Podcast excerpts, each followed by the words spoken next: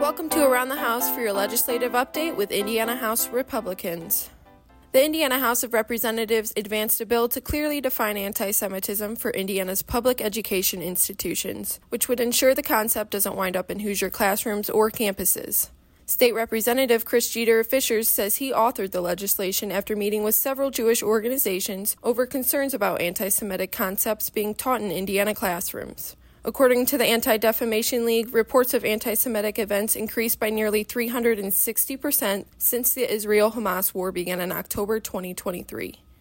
This bill is a reflection of our Hoosier standards and what we value when it comes to teaching our students. Our Jewish students need to feel safe and welcome in our schools, and this builds on Indiana's long history of supporting Jewish communities both at home and abroad by targeting anti Semitism in K 12 classrooms and on college campuses.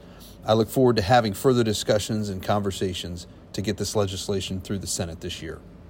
State Representative Peggy Mayfield of Martinsville, who co authored the bill, says it would define anti Semitism as religious discrimination in state law to ensure K 12 schools and universities do not include the concept in teaching materials or resources. The definition is already adopted by the International Holocaust Remembrance Alliance, the U.S. Department of State, and the U.S. Department of Education.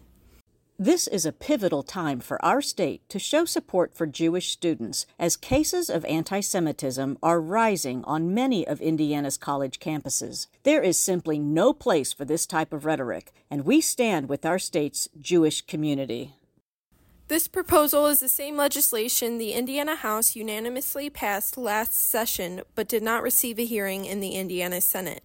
House Bill 1002 now goes to the Senate for further consideration. Visit iga.in.gov for more information and to watch session live. This has been Around the House for your legislative update from the Indiana House Republican Caucus.